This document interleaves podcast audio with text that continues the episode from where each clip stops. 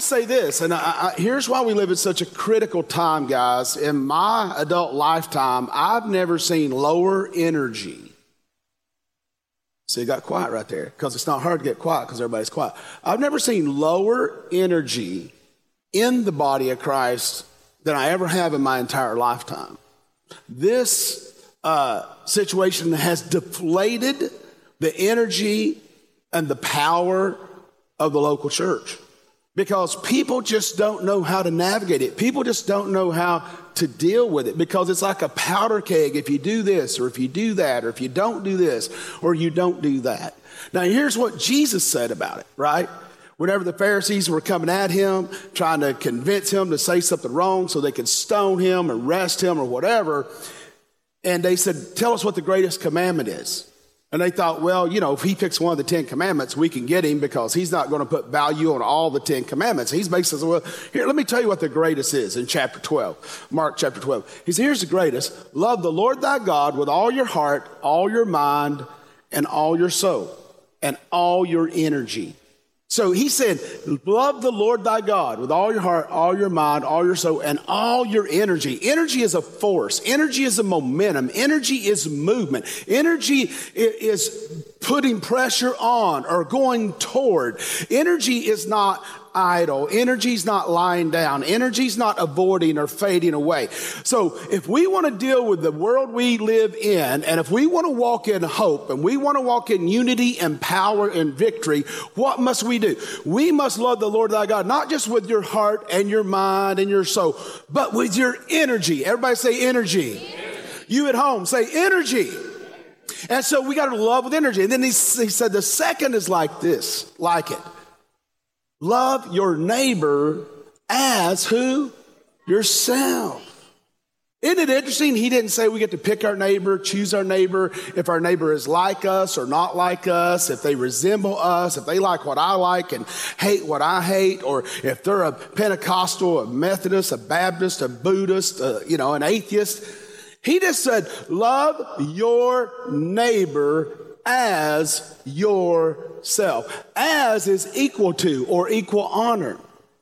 Now, remember, before all this started, God prepared Bethel, but I feel we're facing a little momentum challenge right now in the body of Christ, especially in Bethel. I sense that because we're a unique church. We're a, a, a multi ethnic church that's of hundreds of people, not just, you know, 50 or 100 or a dozen, but hundreds of people. We're a multi, ethnic church. More, more ethnicity ratio in our church than there is in our city or our state for that matter. So obviously we face challenges that other churches don't, but I look at it as dangerous opportunities because this is our opportunity to show the city and to show the world how to lead. Does anybody believe that out there today? Does anybody believe that? We hold conversations most churches run from and avoid, but we dive in, we dig in. And I'm your spiritual father, I'm your pastor. I'm not going to let you can stay home, you can turn your television off, you can turn your social media off. I'm still going to dig in what I feel God is leading me to dig into because we need to be healed as a body, we need to be healed as a church, we need to be healed as a city and a nation. Does anybody else believe that this morning? So, when this all began, even before this began, God prepared us. I thought it was just the regular devil we deal with every time, every four years in the presidential election, whoever it is. It doesn't matter. It's like always a battle, right? Because our church is not just different ethnic, ethnicity, our church votes different. Our church, we have Republican, Democrats, passionate Republicans, passionate Democrats, kind of in the middle, could go either way, independents, some don't even vote. We have it all here. So normally during election, we have stuff that I have to address and deal with. So coming off vacation several months ago, what I do, I, God gave me the message to tell you what, that we are to what? Even if we disagree politically, what are we supposed to do? Love unconditionally and do what? Now, why is that important? That means that whether we disagree politically or over any means or anything, what are we to do? We are to love with no conditions. That means, like our mission statement says, we believe Bethel is a place where you belong, where you are loved and accepted just as you are. You see, the danger is when we put labels on things and we put label on groups and companies and people. So, anytime in life, listen to me, anytime in life out there, you're either going to be dealing with your in group or your out group. All of us do. What's my in group? My in group is people that like the things I like. They're similar to me. And I feel comfortable, quote, with my in group. But my out group is people I don't feel as comfortable with. They're not like me. I don't totally understand. That doesn't mean I don't enjoy being with them, but I just, you know, it's, it's, it's a little awkward compared to my comfortable in group. You can also say it like this. The, the school system was set up for what? Right-handed students when I was growing up. So if you're a left-hander, you're not just a little different, but I'm just teasing because I got a lot of friends that are left-handers around here. I'm looking at you didn't have a desk that fit you, right? Because it was it was in the favor and the opportunity of the students with the right. It was really not a, a prejudice decision. It was just an economical decision for the school system to say we have 98% of the students are right-handed. Why are we going to put a bunch of left-handed desks out there that other students students can't use. So it was more opportunity for students with right hands. You lefties had to learn to do different things and write different ways. And, a little side note, I used to cheat off a, a good buddy of mine who's now a chaplain, I think, at a college, and, and he was a senior and I was a freshman, and we had Spanish class together, and I really didn't want to study. So Jimmy Stepp was his name. He's a great basketball player too. And so Jimmy was like brilliant. He's over. Well, I used to start copying Jimmy's notes and stuff and copying what he's doing. Well, he's lefty, right? So we're sitting. So he's writing like this. So for long, I'm writing with my right hand like he's writing with his left hand. I mean, it's just crazy, right? So, and I still write horribly. But anyway, it, it's funny how when we're around people, we'll gravitate similar to them, but that doesn't mean we feel like that's our in group. So righties have your in group, lefties have your in group. It's the same with race. It's the same with uh, uh, if you're the president of a company or the secretary of a company right? If you're the school teacher or the principal, a principal has a different in group than the school teachers has right? And the school teachers have a different in group than the students have, and it just goes right on. So listen, there's times you're in your in group, and there's times you're in your out group. The key is what are you going to do with it? How are you going to deal with it? And that's what we're talking about when I love unconditionally. Wow, you might want to turn me up. It's raining now. That's what I talk about. When you love, what do you do? When you love unconditionally, that means that I need to pray for unity. I cannot join you and connect with you if I cannot hear you. It, it, it's like this. It's like this. Um, oh, shoot. I had an illustration for you. If I cannot hear you. Let me, let me see, what was it? I, I want to give you this, then I'm going to get into what I'm talking about. Because today I'm talking to you about the third option. Everybody say the third option. So, okay, here's, here's a good in group, out group gun control, right? So, gun control. So, there's certain people in your families you feel to keep your family safe, you want to have a gun. And it is constitutional, it's your legal right to do so. So, that's your perspective. Someone else wants to keep their family safe, but they believe the more guns are out there, the more dangerous it is for their family. And you can be passionate in this room. There's people that's passionate on both sides. Here's, here's the power of this, guys. Here's the power of this. So your, your in group might be, I carry a weapon. Your out group might be, I don't carry a gun or have one in my house, don't want anything to do with one. So here's the key whether it's your in group or your out group, you both want the same thing. You both want your family safe, right? Does anyone not want their so if I'm carrying a gun, I want my safety or my family's safety, or if I believe there should be no guns, I'm believing for my safety or my family's safety. It's not just to win an argument. Is that true? Most times it's not. Anyway, it shouldn't be. But who's right, who's wrong? Oh, that's debatable.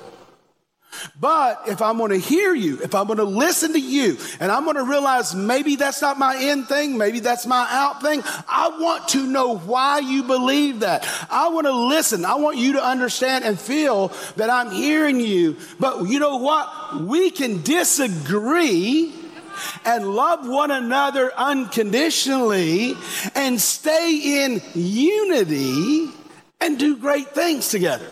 That's the beautiful living in a demo- beauty of living in a democracy. That's the beauty. It's got its good things, its bad things, right? Voting and all that's good and it's bad. So here's the, what are you saying? What am I saying? Jesus said this in John 17 when he was praying his final prayer, and you hear me say it over and over and over, and I'll keep saying it till you get it. He said in John 17, I pray that you not, t-, this is right before they arrested him, the last prayer before they arrested him. He said, Father, I'm not going to pray for you to take them, talking about his believers, out of the world, but I'm going to pray that you keep them in the world and make them what? One as you and I are one. There's that little article again, as. One is what? Whole. It's the sum of a matter. One. It's not two, it's not three, it's one. And he said, I'm going to make you one what? One as equal to, means equal to, as, it sums up, it totals, one as what? This is a high standard, guys. As Jesus and Abba Daddy are one, I, I'm praying, Father, you keep them in the world and make them like you and I as one. And what is the power of being as one? That means we are unified. That means we are joined together. We are a wholesome. We are one, and we are greater together than we are apart. And what I want you to understand is don't run away from a race conversation. Don't run away from, from, from any conversation, police conversation or protest. In love, be a big boy, be a big girl, and take it.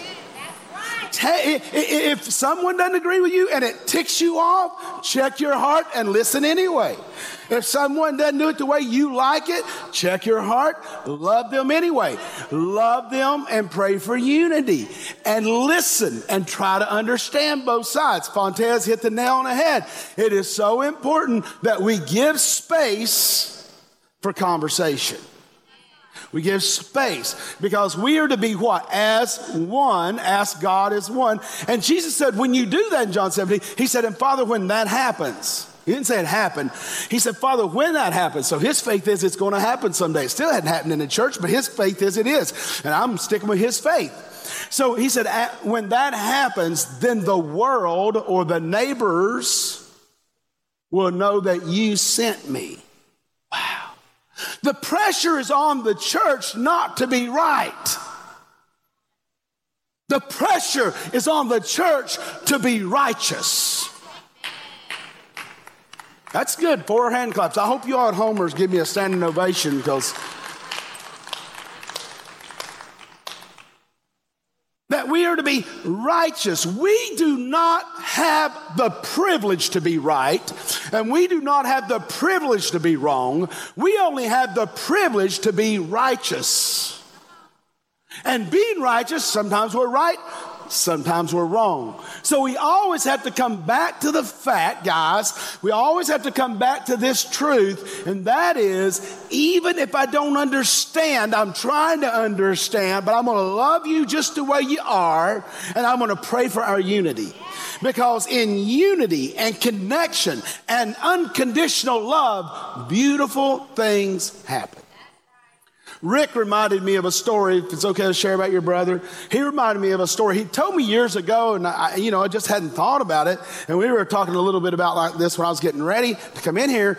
And he says, You know, Pastor, when I was 25, married, had a family, and uh, he said, I was preparing, I was teaching Sunday school I was in a Baptist church. I taught Sunday school, and it was my turn to teach that Sunday. And I'm studying, getting ready, and he's works. He's a professional, and he's working. And he said, "I'm studying, you know, on my spare time about love, how to love unconditionally." That was the lesson for Sunday. Well, later that week, my brother, who was 32 years old and a young, successful businessman, was murdered in his office. And he says, I'm angry. And what it was, there was a dispute with his business partner, and what was found out, the business partner came in after his brother had a prayer breakfast at seven o'clock in his office, a prayer time with a group of believers.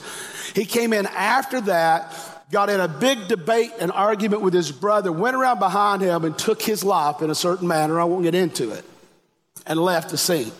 Well, they knew it was him, they had evidence, and he would have been found guilty, but they found a technicality and got him off. So Rick said, Man, it hit me after all this went on.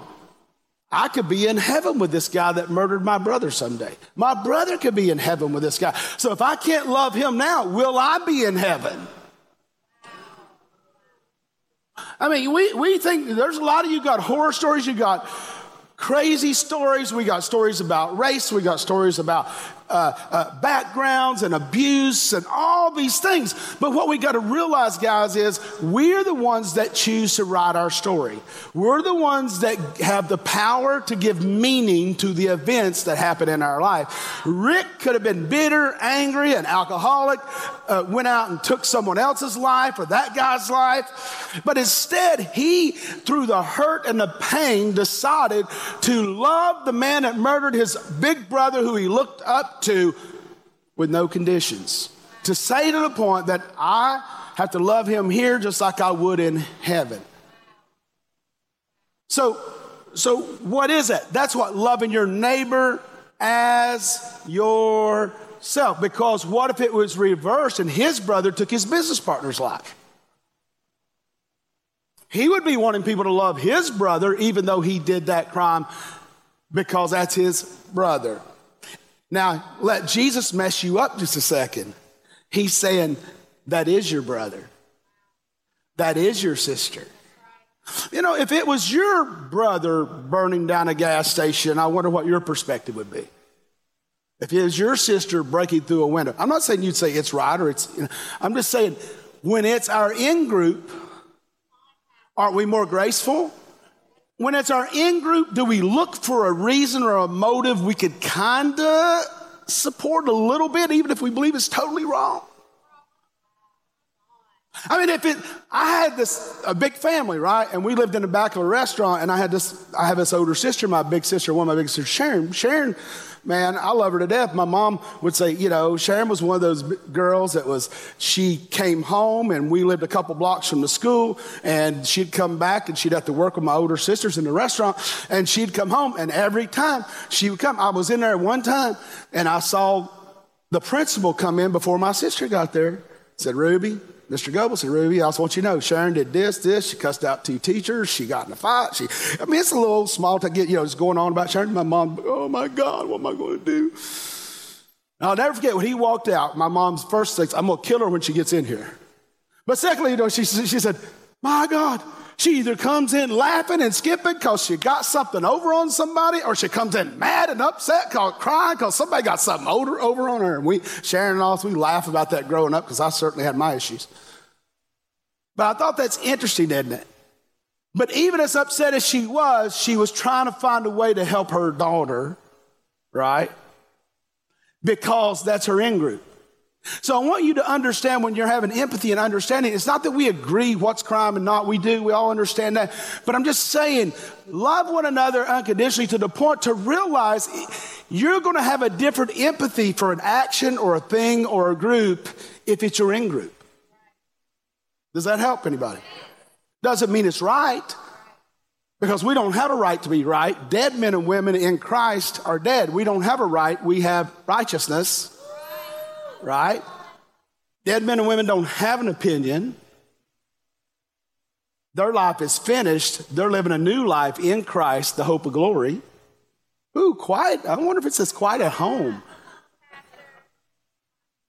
So, so as we're talking about this, and we're to love as Christ loved, then he says, this is wild. Paul says, love your neighbor.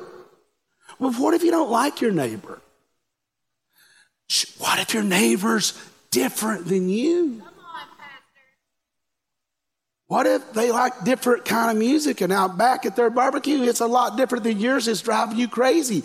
Maybe they like loud music. Maybe they don't like your loud music. Maybe they don't like your kind of music. Maybe their kids don't like your kids or your kids don't like their kids. Could probably be because you two don't like one another. What if your neighbor is a person you're not like? And you don't understand. and you don't want to understand, let them bless God stay on that side of the fence and we'll stay on our side of the fence. Does that work? No. You're not going to live in this world without having neighbors. And you and I have the power to give meaning to our story and determine that we're going to love our neighbors as ourselves. We're going to, we're, we're going to give them a break like we'd want a break. My mama says, You need to put your, yourself in their shoes for a day and walk a few miles. That's what she said. What was she saying? Get over yourself and try to feel whatever that person's going through. And maybe you'll learn something. So I think there's power in this as we realize that Jesus' top command of all the commandments is love the Lord thy God with all your heart, soul, mind, and energy.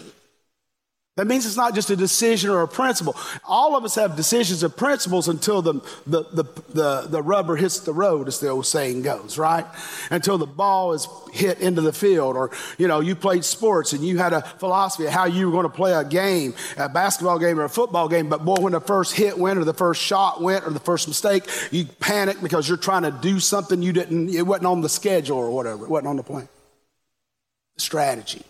Sometimes in the middle of a game, you have to re strategize to get the outcome you want. See, here, here's what I want. Here's what I want every, both sides that, that feel, you know, about racism and about police and authority or whatever. Anytime there's two sides, let me tell you something, nobody wins. And if there's somebody thinks anybody's going to win out of all the turmoil going on in our nation right now, you're deceiving yourself. There's not going to, listen, God will not allow one side to win. Ooh. He will not allow one side to win. If that was the case, Jesus would have called in his angels on the cross. He will only allow one people to win. One people, one neighbor, one neighborhood. So, in other words, if we're looking for a way to win or to lose, we're not even playing, we're playing with football cleats on a basketball court. And you're not going to win. You're going to look messy, slippery, and like the worst one out there. You know what it takes? It takes us what? Becoming one with the right equipment, the right mindset, the right heart to do what Jesus did. You know, he could have said, Love your neighbors yourself, except for the Pharisees and the Sadducees. But he didn't. Right? He, he could have judged conditionally. He's God, we're not. But he didn't. So if he didn't judge, do you and I have a right to judge? You see, if I judge you coming into a conversation and I want to convince you of something, I've already judged I'm right, you're wrong, then I'm not honoring you. Why am I even having a conversation? I'm not saying don't have a conversation when someone's judged you. That's a conversation that needs to happen. I'm saying when you judge someone, why are you wasting your time having a conversation? Because if you are already right, you know it all then ride out your consequences. Because here's the key. If I'm right and you're wrong before I come into a conversation and I'm not willing to listen, to grow, to learn, at least to feel empathy and understand or to change, then what is it? I'm not honoring you. Then I think what you think is less than what I think. I think you know less than me. You don't think like me. Oh, you're not in my in group. So, so, so I'm a senior founding pastor. My in group is senior founding pastors. Mark King is a is been with me. He's the associate pastor. His in group, if you looked at ministry, be associate pastors, right? Uh, our staff teams here with children's ministry or membership ministry, their in group is other people like them doing like things, right? Business, we get this all the time. Well, I'm a business person. I'm just looking for a group that I fit into. Or, you know, I'm a laborer. I'm just looking for a group I fit into. Are those right or wrong? No. It's only right or wrong when you judge that that group is more special than another group. Hmm. So it's important for us to understand that we give honor where the Bible says, where it's due. Where it's due. Where is honor due? It's due to whatever neighbor is standing in front of me. Jesus did that with a tax collector that was running a mafia and stealing everybody's money, little Zacchaeus. Jesus did that with Matthew, the other tax collector. But he also did that with Luke, the physician. He did that with wild and crazy fishermen, Peter and those guys, right? What did he do? He gave honor where honor was due, and any neighbor standing in front of him deserved the honor for him to listen, to know, to hear their heart, and to share truth. Because he knew if they did not feel like he recognized them and honored him, he could never teach, instruct, or transform them. So if you really want to see change, be the change. The change you got to become, and I have to become, is that we listen more and judge less. It's scriptural. It's what the Bible says. So, as we look at this and we look at uh, what we're going through in our nation right now, guys, it's like a football team, right? I heard a professional, ex professional football player who's an amazing pastor say this. He's, and he's, he's mixed race. He's black, white, Asian. He's a, mixed race, but he's more black. 87% he said he had it checked black than others, but he's a mixed race. His family, grandmas, grandpas are a mixed race. And he said, You know, I was a white pastor. I mean, I, I was a young black man, boy, living in a black neighborhood, ride my bike across to a white school, and I was a good athlete, so I played sports. He said, When I was in the white school, there was times I was called the bad word, right? He said, but soon as I cross over, you'd think I'd be in my in group and safe, but I wasn't. I got called Whitey. So he said, either way, I didn't fit in either way. He said, until I played football. And he said, You know what was cool about football? He said, No matter what side of the street you came from or your background came in, he said, You were all on the same team, equal to one another, going for the same outcome. And he said, The only color you were concerned with was the color of the jersey of your opponent you were going to crush. That was it. Man, isn't that something? So, in other words, we as the church, guys, should be the most integrated place in the world. We as the church should be the most understanding, loving place in the world. We as a church should be the safest place in the world. Yeah, but people just know the truth. Yeah, that's what I'm talking about. Just rewind and listen again. Because last time I looked, you ain't God. I mean, you may feel, have that edifice, you know, that you feel that, but you're not. He's God and God all alone. And either we get in line with Him or not. And we begin to understand one another. We begin to listen. And what happens, what can happen if people from all different races and backgrounds and different likenesses came together as one? Oh, and they're filled with the Holy Spirit. Wouldn't that be nice? Well, isn't that the church? Isn't that what we're supposed to be? Uh, Fontes, I don't know if he had, if it was in that video, it's in the overall podcast. I said, well, because his wife's white, he's black. And I said, so, and they're expecting their first child, which will be biracial child, right? And I said, so Fontes, I said, how did you guys choose a church? He said, oh, that's an interesting one. I said, Well, how did he? He said, Well, you know, I was born and raised part of my life in St. Louis, East St. Louis. I've ministered there on mission trips. It's like one of the, wor- the difficultest parts you would ever be in. I mean, it's tough. It's dangerous. It's tough. I don't care if you're black, white, whatever. It is a tough area, murder rate, all that.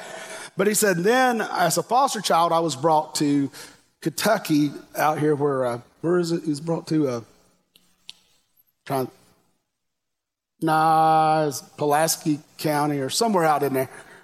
Huh? Well, that's where he's at now. But anyway, it's, it's out, and I'll think of the high school basketball team, and football team. I remember. I'll think of it in a minute. But anyway, it's in the video. Go watch the podcast. So anyway, so he's living, he's growing up here in kind of western area of Kentucky, out in the country. So he has this interesting perspective of inner city. Dad says, don't go down on this certain area today. Well, why, Dad? Two people were shot. Stay over on these blocks in these areas today. Oh, okay. Two, no one hardly ever gets killed where he's at. And it's kind of, you know, Mayberry, whatever. So he has an interesting, interesting perspective on different neighborhoods, different things, and being raised by someone other than your parents, too. And then she's from this family, and it's all kind of Mayberry. And so now they're married, and they're like, we got to find a church. So he says, we were in the area they live now and said, well, we went looking for a church. Well, all we could find is a black church or a white church or an Asian church or Hispanic. We couldn't find a church that looked more like us. So we tried a black church. Well, that wasn't it. We tried a white church. That wasn't it. we tried another black church. We tried another white church. We tried not, nothing wrong with black and white churches, right? Just an illustration. And then said, well, we decided let's drive to Lexington and find a church. Black church, white church. We couldn't find a church where there's more than just a few of any other race in it. Churches of hundreds or thousands. He said, so finally we saw a Facebook ad and heard about Bethel, came, and we're like, this is who, what did they say? He didn't say it this way, but here's what he was saying. This church is like us. It's like us.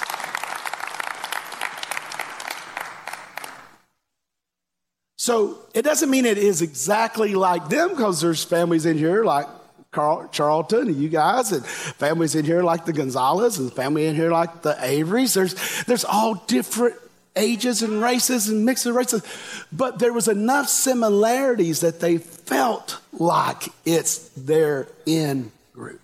So I'm not saying um, it's wrong to have a black church, or it's wrong to have a white church, or it's, or it's wrong to have a multiracial, multi-ethnic church. What I'm saying is, listen, listen. If you don't, you know, if you shut me off, open your ears up and listen to this.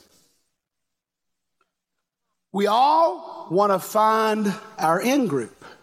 So we find our in group at work, the kind of career we do. We find our in group at our hobbies. We find our in groups where we, the areas we like to live. We find our in groups when you pick a school or a college, and we find in groups in churches. So I'm not here to judge a church that looks or not doesn't look like us. I'm just pointing out a fact to you that I do believe when we get to heaven, it's not going to be one church or the other. It's going to be all of us coming together, all races, all nations and stuff. But we love everyone now, and we understand now, and we feel empathy now, and we listen now. So it's important. So if I'm going to honor you, what I'm going to now there's different kinds of racism. You know, it's kind of been labeled as three. And what is racism? It's when someone uh, judges you negatively because you're only because your ethnicity, just because you're a different color than they are. That's it. I mean, and, and it's, it can be as vicious or not vicious, but it, that's what it basically is. It said, just because you look different than me, I'm superior to you, is what racism is. Now, here's an important question, and here's where I believe is the component Satan has used to divide the church for so long. And that is where we don't give one another space to be right or wrong. So, what happens is, you, and this is from a lot of conversations I've had with black pastors, white pastors, friends of mine, and so on. What we need to understand, and here again, I'm not, I can't speak as a black pastor or a black man, so I'm not even trying to do that. I'm just speaking as a white dude trying to learn. And I've led people of multiple races and cultures in ministry for 30 years, so I know a little bit about it, maybe more than people that just lead a black church or people that just lead a white church. Probably. But anyway, it's just a fact. But it doesn't mean I know it all because I definitely don't. And what I want you to understand is there's, uh, oh, what was I on right before that? Oh, I know. So, if we want to bring change, true change, we have to give people space to be right or wrong. So, here's what I've learned from my black pastor friends and stuff is this. You can make a prejudiced statement and not be prejudiced. You can even make a racist statement and not be a racist.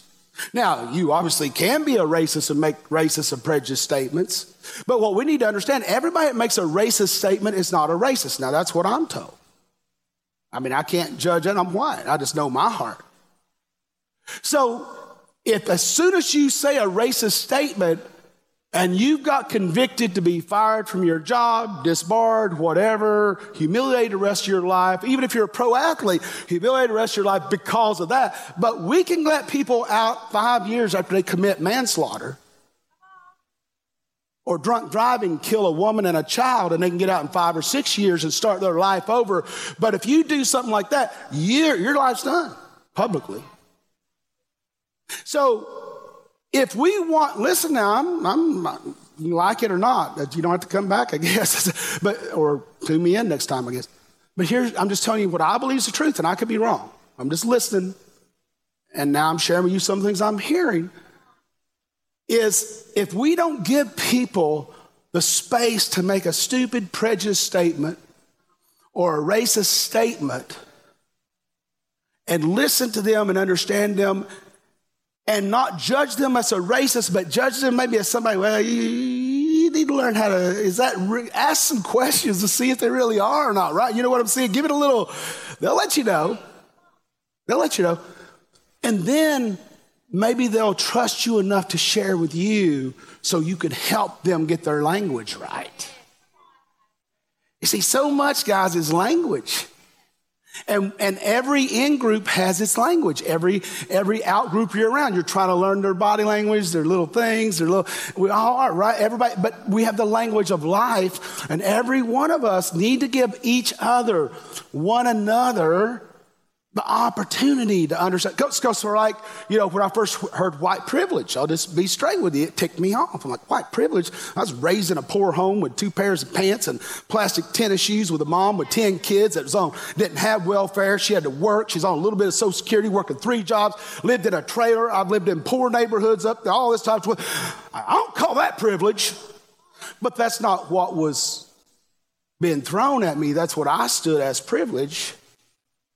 What there's really saying is, as a white man, you have more opportunities than a black man does. Now, I understand that. Because if I'm right handed, I have a, a, more opportunity to be in my right handed group than I do a left handed group in school. So I said, I can understand opportunities. I get that. You're right. I, I do have an opportunity to have more and have had more opportunities than the average black guy and the average white guy or whatever, or Hispanic guy. I, I have that. Now, it's still determined what I do with it. So you could call that somewhat more privilege than another privilege. But see, what I'm saying is when one thing is thrown out, it's meant to mean something more detailed and more intricate.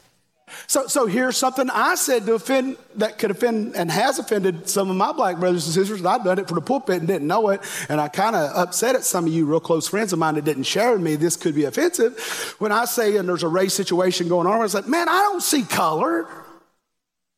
I don't see color. Well, what am I saying? I'm not racist because I don't see color. I see everybody the same. But if you're a person of color, you're saying, well, so is it bad to be a person of color? Do you not value me and what I've been through as a person of color? Do you not value my lack of privilege? I'm like, no, that's not what I'm saying. I'm trying to tell you I'm not a racist. Well, you're saying it the wrong way because some of my buddies think you are. So there's a little illustration how simple it is, guys. And the world is on fire because of language. The world is on fire because of prejudging. The world is on the fire because we do not see each other as neighbors. The world is on fire because we fail to admit I have my in groups and my out groups, but I love all groups unconditionally.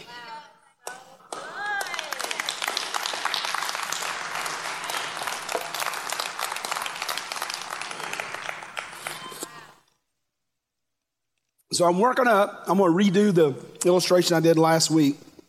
Before I do, I hit it. Here's what's understood to be, and I'm learning three different kinds of racism. First, there's institutional racism or systems. And, and so if you say, well, that's a, the system's bad. I agree, there's no system, system is perfect, including, like Fontes said, church systems, right? None of us are perfect. No system is perfect. No school, no authority, government, police department, anything is perfect. But then Others would look and say, well, I get that, yeah, no system's perfect, but it's not systemic in a whole system. It gets back to the heart of the individuals.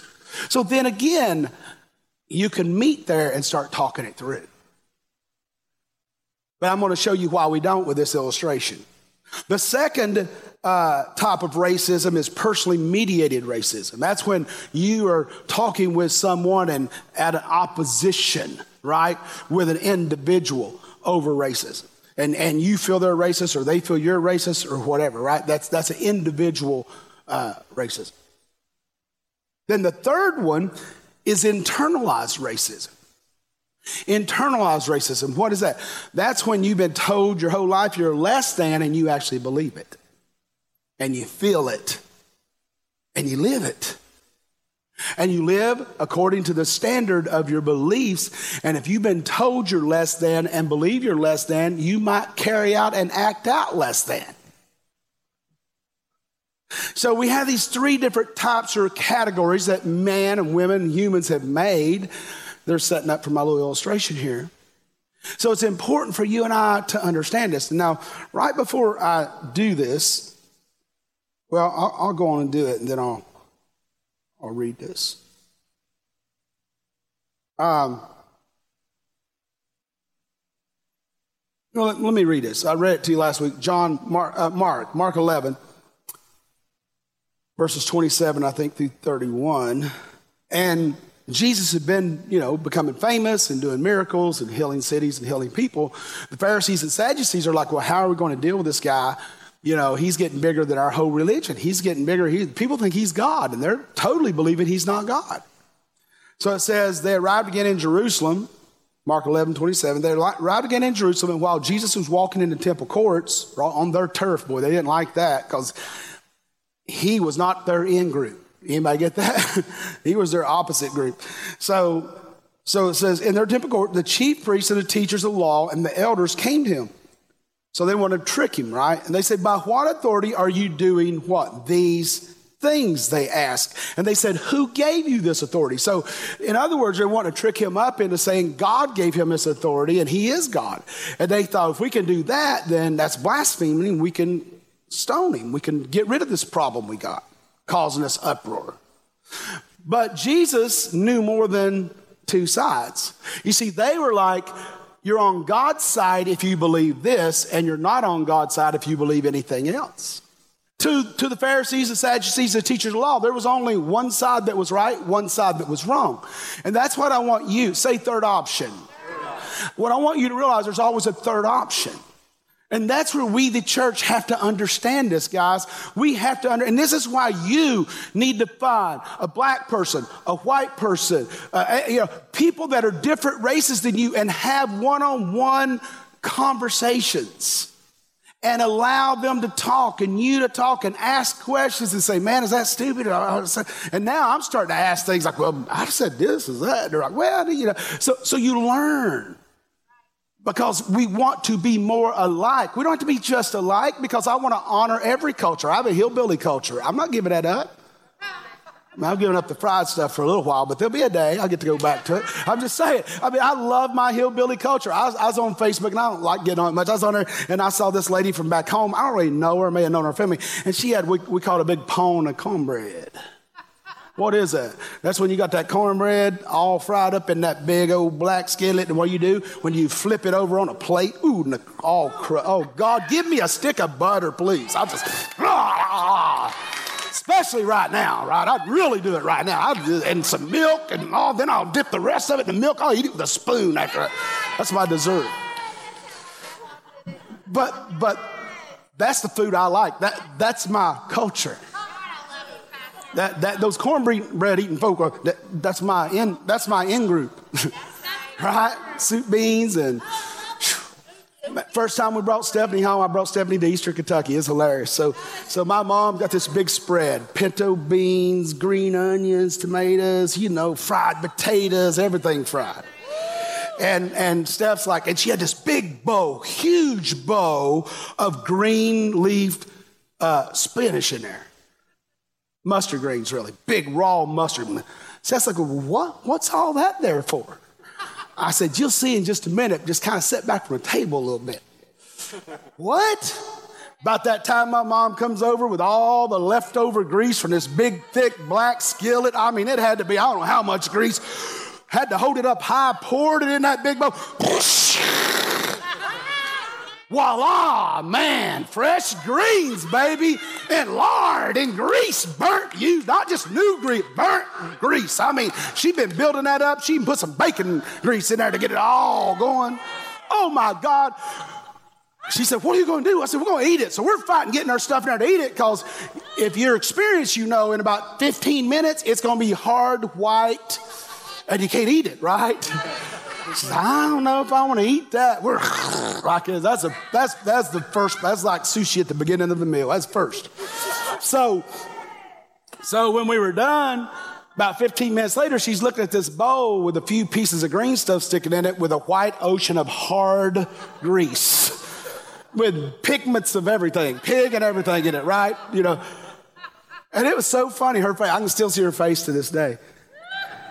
I'm not going to tell you about when she first saw mom make gravy. But anyway, so talking about I'm talking about real gravy, breakfast gravy. I'm not talking about your Bob Evans, whatever. So Bob needs to learn to cook. Anyway, so that was my in people, right? So she'd never seen me eat greens like that before. She'd never seen it. You know, she's learning my in thing. And then I learned her German thing when I went up there and I didn't realize you had steak for Christmas dinner. I didn't get that and you cook it and you take these noodles and do it kind of like we did the cornbread. Anyway, it's, and I end up now, it's my favorite Christmas meal. But when I first did, I'm like, well, I'm going to be doing it. So I'm going to prepare you.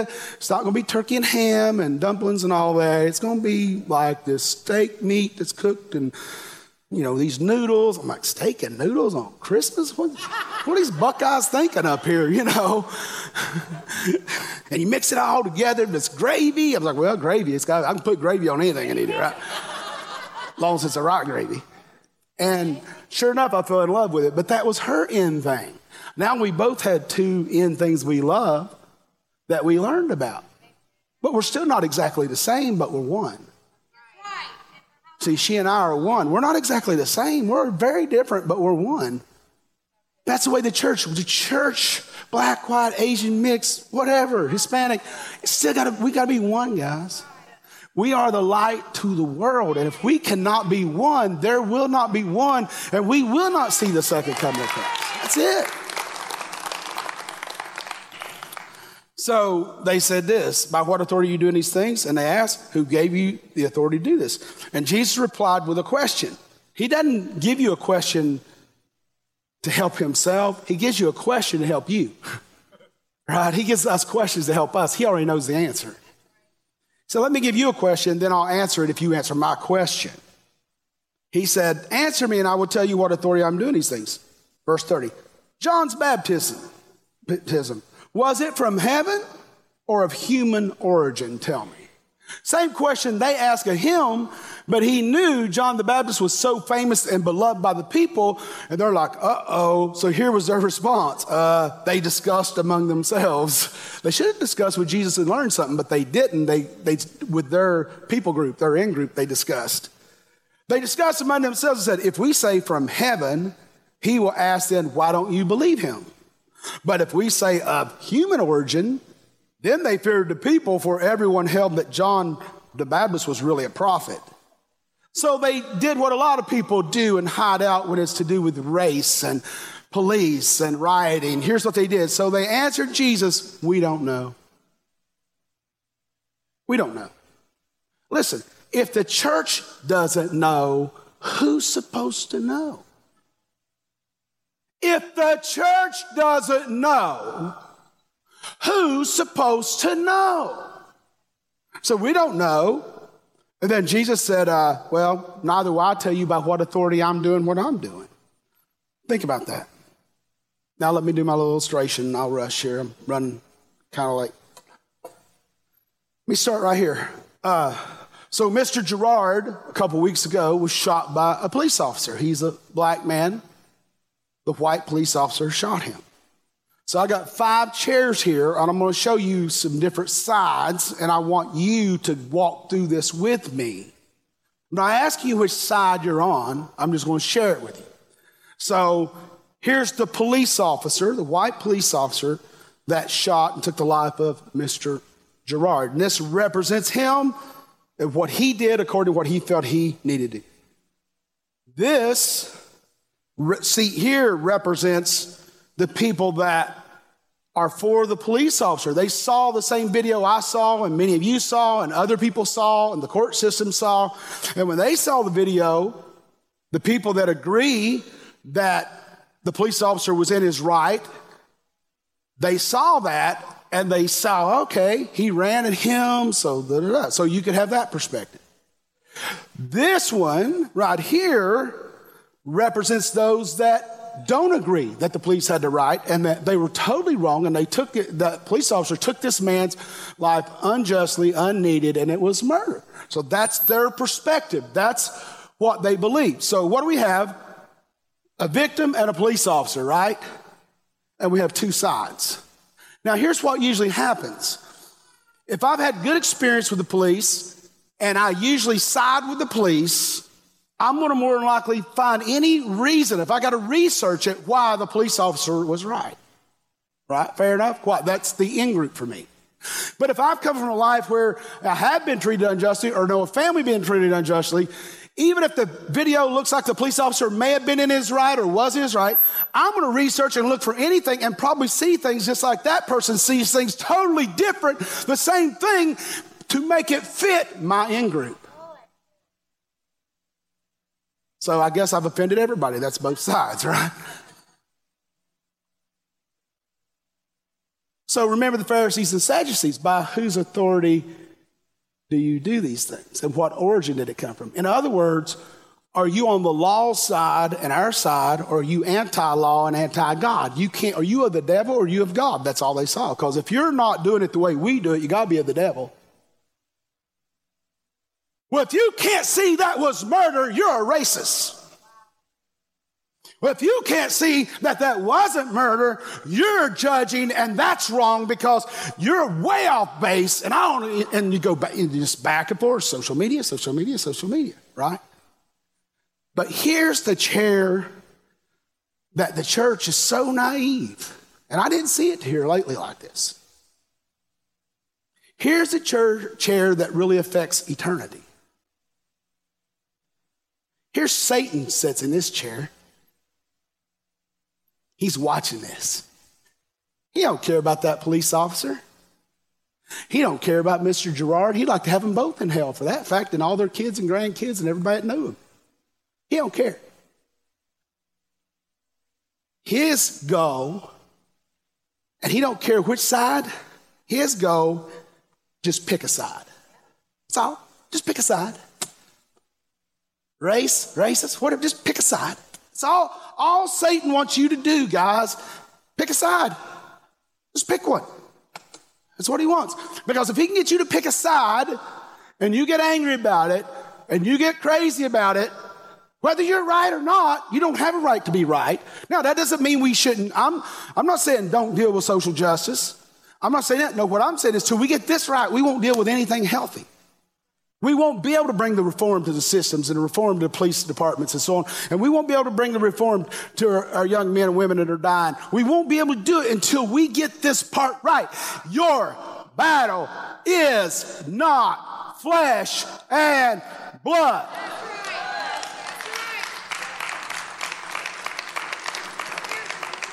For we wrestle not against flesh and blood, but principalities and power, wickedness and evil and rulers in high places. Take on what? The shield of faith. Shed your feet and prepare with the gospel. Put on the helmet of salvation. You know why it represents the helmet of salvation? It means think like a saved person. Think like a person's in the in group of God's group. Satan's like, pick a side. Yeah, divide and conquer, right? Now, now what did Jesus pray? I don't pray you take him out of the world because if you take him out of the world, none of these other people will learn about me and why I came and they won't be able to make it to heaven. So don't take them out of the world, but Lord, uh, make them one as we are one. Could this be a thing that God is allowing to happen to make the church more unified than it's ever been since Acts 2? Hmm. So think about that, guys. That's two options, right? Let's get rid of that. Let me give you the, let me give you the option that matters, the third option. This is Jesus' seat. This is his option. His option is the third option, which is love your neighbor as yourself. I'd like to add it to it. I don't know if I can. Does that work like that, guys? I don't know. It looks good enough. Love your neighbor as yourself.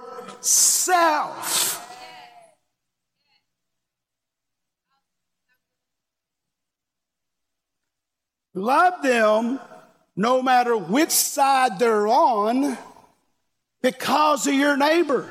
Love them if they're Baptist, Catholic, Buddhist, atheist, black, white, police, non police, government, non government. Love them as yourself. And if you can't love them as yourself, maybe there's some racism in there you need to deal with. Maybe there is some racism to say, well, I just don't believe in systemic racism. I got my opinion about that, and I'm not calling by names, but you got to really think this through. There's racism in families. There's racism in multiracial families. There's, race, there's racism in schools. There is. But the key is if we magnify just the racism without a solution, we'll never bring healing. So here's what both these sides have to decide Do I want to get back? Or do I want to win and be on top? Or do I want to be one and get the right outcome? And that's what we have to decide. And you'll see your brothers and sisters posting something stupid on Facebook or liking something, and you're like, I didn't know they were racist. I didn't know they were that way. Or I didn't know that, that they believed that about the police. Or I didn't know they were for the police or against. How could they see that that wasn't a murder? How could you haven't even talked to them? You haven't, you haven't even talked to them. And you've already judged them. Judge yourself, lest you be judged that day, is what Jesus said. Paul said. it. So the key is, guys, grace is the third chair. That means I'm going to freely give you the gift of being loved just as you are. I'm going to freely give you the opportunity to believe and think what you think, and I'm going to love you anyway. I mean, the third option wasn't just a principle. Jesus was God in the flesh and blood. You want to know what God loves and what God hates? Just find out what Jesus loved and hated. Read the red in your Bible. He lived it out, and his daddy lived it out. What? John 3:16, for God so loved the world, what? That he gave his only son. Not that the world would be judged, condemned, but it might be saved through him. God gave his best his son for both sides. And you're going to sit here and tell him you're freaking right? You don't have a choice. You don't have a right to be right. You have a right to be righteous. That's what you have. Now, I can be wrong. And ask Stephanie, oftentimes I am wrong about some, you know, quite a bit of things. I'm not perfect. But I think what my Bible says, I might be onto something here. But at least study it out and talk it through. And even if you're on what is ends up being the right decision about one or two incidents, what did you win? I told you so, I told you so. It's just going to cause more incidents. So what outcome do you want? Jesus is not just some principle. So not only did God, as one with his son, give his son up for you and I, whether we ever choose him or not, then Jesus, right before they put the, peer, the, the, sword, the, the, the sword or the spear, I mean, in his side before he took his last breath, They given him vinegar. You couldn't recognize his face. He was one bruised, his beard plucked, his back beaten. He, he, he, he's nude, naked in front of his mother and his disciples in the community and being laughed at and beaten and gambled over his stuff. And he said, Father, forgive them, for they know not what they do. So, can you forgive one side that's not on your side? Can you fit, can you forgive the out group that's not in your in group? Isn't it funny how we talk differently when we're with our in group? If we're with our in group and we believe the police officer was right, if we believe it was wrong, we get in the middle, we're somewhere. It's kind of like, you know, everybody gets the little tiny kid all wound up to go over and pick a fight with a big bully because they didn't want to fight him. Let's see how good the bully fights. And they get him all fired up and he goes over and gets his brains beat out and said, Well, where were you all? you the one got in the fight. Well, you the one that got him all confident that he could whoop the bully. The bully's the devil. And he has one side. It's called hell, death, murder.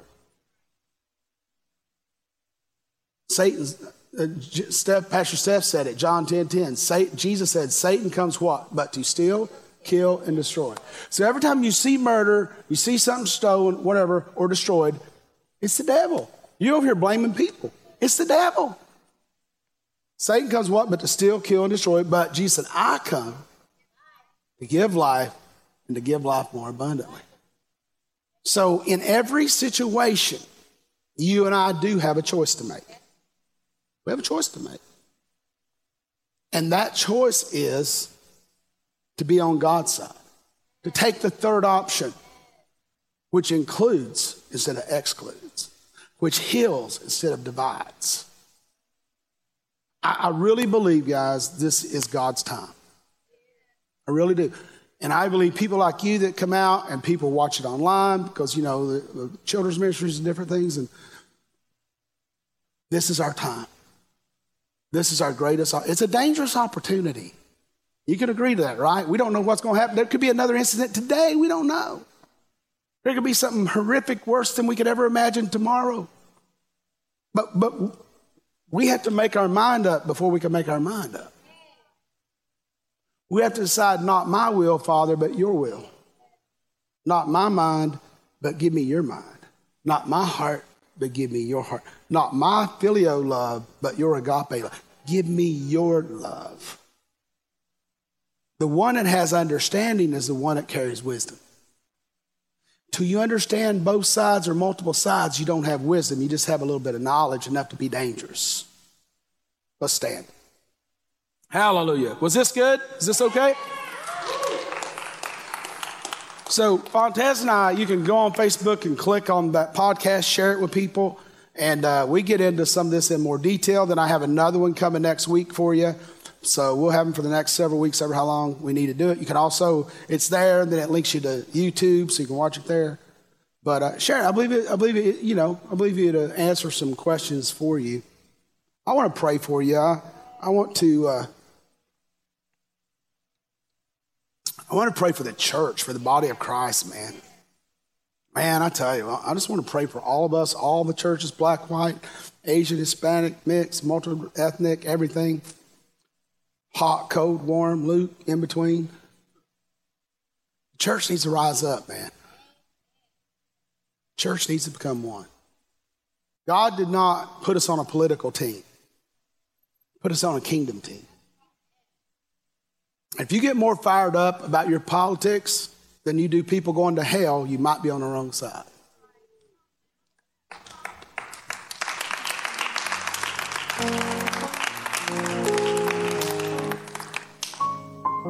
Not saying don't vote, vote. I'm just saying watch what you're more passionate about. Watch what you're more passionate about. Father, I just pray right now for the church. I pray for Bethel. I pray for all my pastors, brothers, and sisters, and the kingdom across the world. Across the globe. Lord, give us the courage to rise up to the challenge. Give us the courage to rise up to this hour, this moment. Give us peace that passes our own understanding. Give us unconditional love like we've never imagined we could carry hearts, in our mind, in our lives. Lord, we release our angels to protect our police officers and to protect those that are out protesting and in the streets, those that are innocent bystanders, and we just send our angels to protect everyone. Our angels to protect our neighborhood, our families, our parents, our children, angels to protect the hospitals and the sick and the hungry and the homeless, businesses. Protect our nation, Lord. Protect our nation so we can be a light to the world. We're not what we should be, but we're not what we used to be. Help us to become what we need to be. And we give you all the glory in Jesus' mighty name.